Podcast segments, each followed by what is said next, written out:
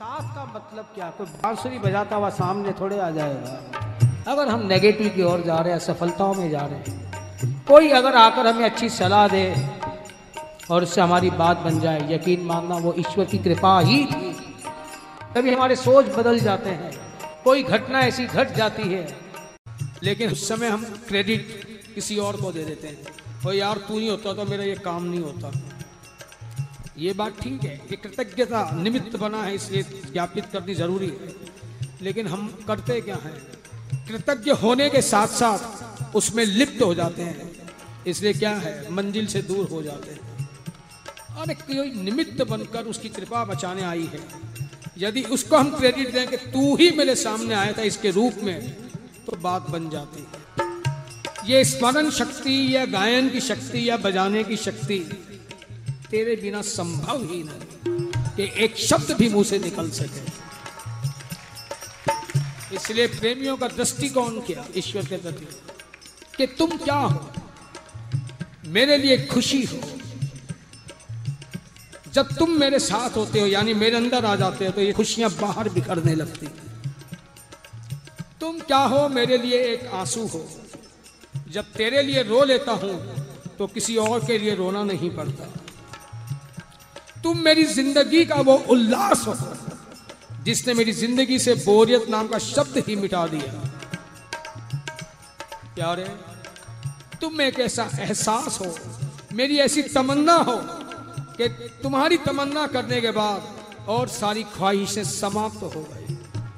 ये बहिरंगताओं की दौड़ समाप्त हो गई और यात्रा प्रारंभ हुई तो अंतरंगताओं की हो इसलिए कम मेरे साथ बड़ी दूर तक गए, पर जब पाई न मुझमें थकान तो वे खुद थक गए। सारे दुख घबरा गए कि हम सब मिलकर इसकी गति को अवरुद्ध नहीं कर सकते। इसे जाने से रोक नहीं सकते, क्यों ये चल ही रहा है? क्यों चल रहा हूँ? तुम साथ हो जो मेरे किस चीज़ की तुम कृष्ण बन के आए, मैं जब बना सुदामा।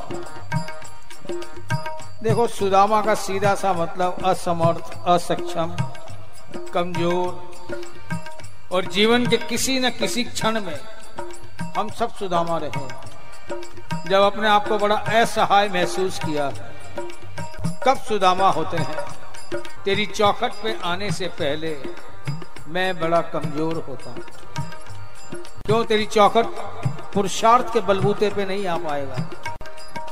तेरी कृपा हो तो ही पहुँच सकते हैं तेरे दरबार में। प्यारे,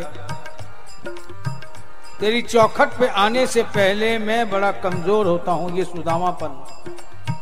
पर तेरी दहलीज को छू लेते ही मैं कुछ और होता हूँ। तेरी दहलीज को छू लेते ही मैं कुछ और होता हूँ। कुछ तैयारी, में अपनी प्रैक्टिकल बात कह रहा हूँ।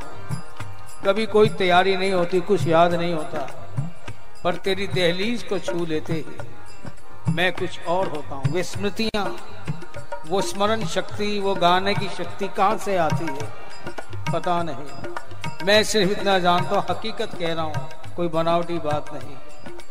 अक्सर, पहले कभी कभी होता था, अब अक्सर आँख बंद कर मैं देखता हूँ कि कोई अज्ञात शक्ति मुझे माध्यम बनाकर अपना काम कर रही है।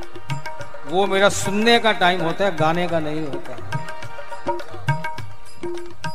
अब जिसको ये बात समझ में आ जाए तो बात अलग है। ऊपर की बात नहीं अंदर की कह रहा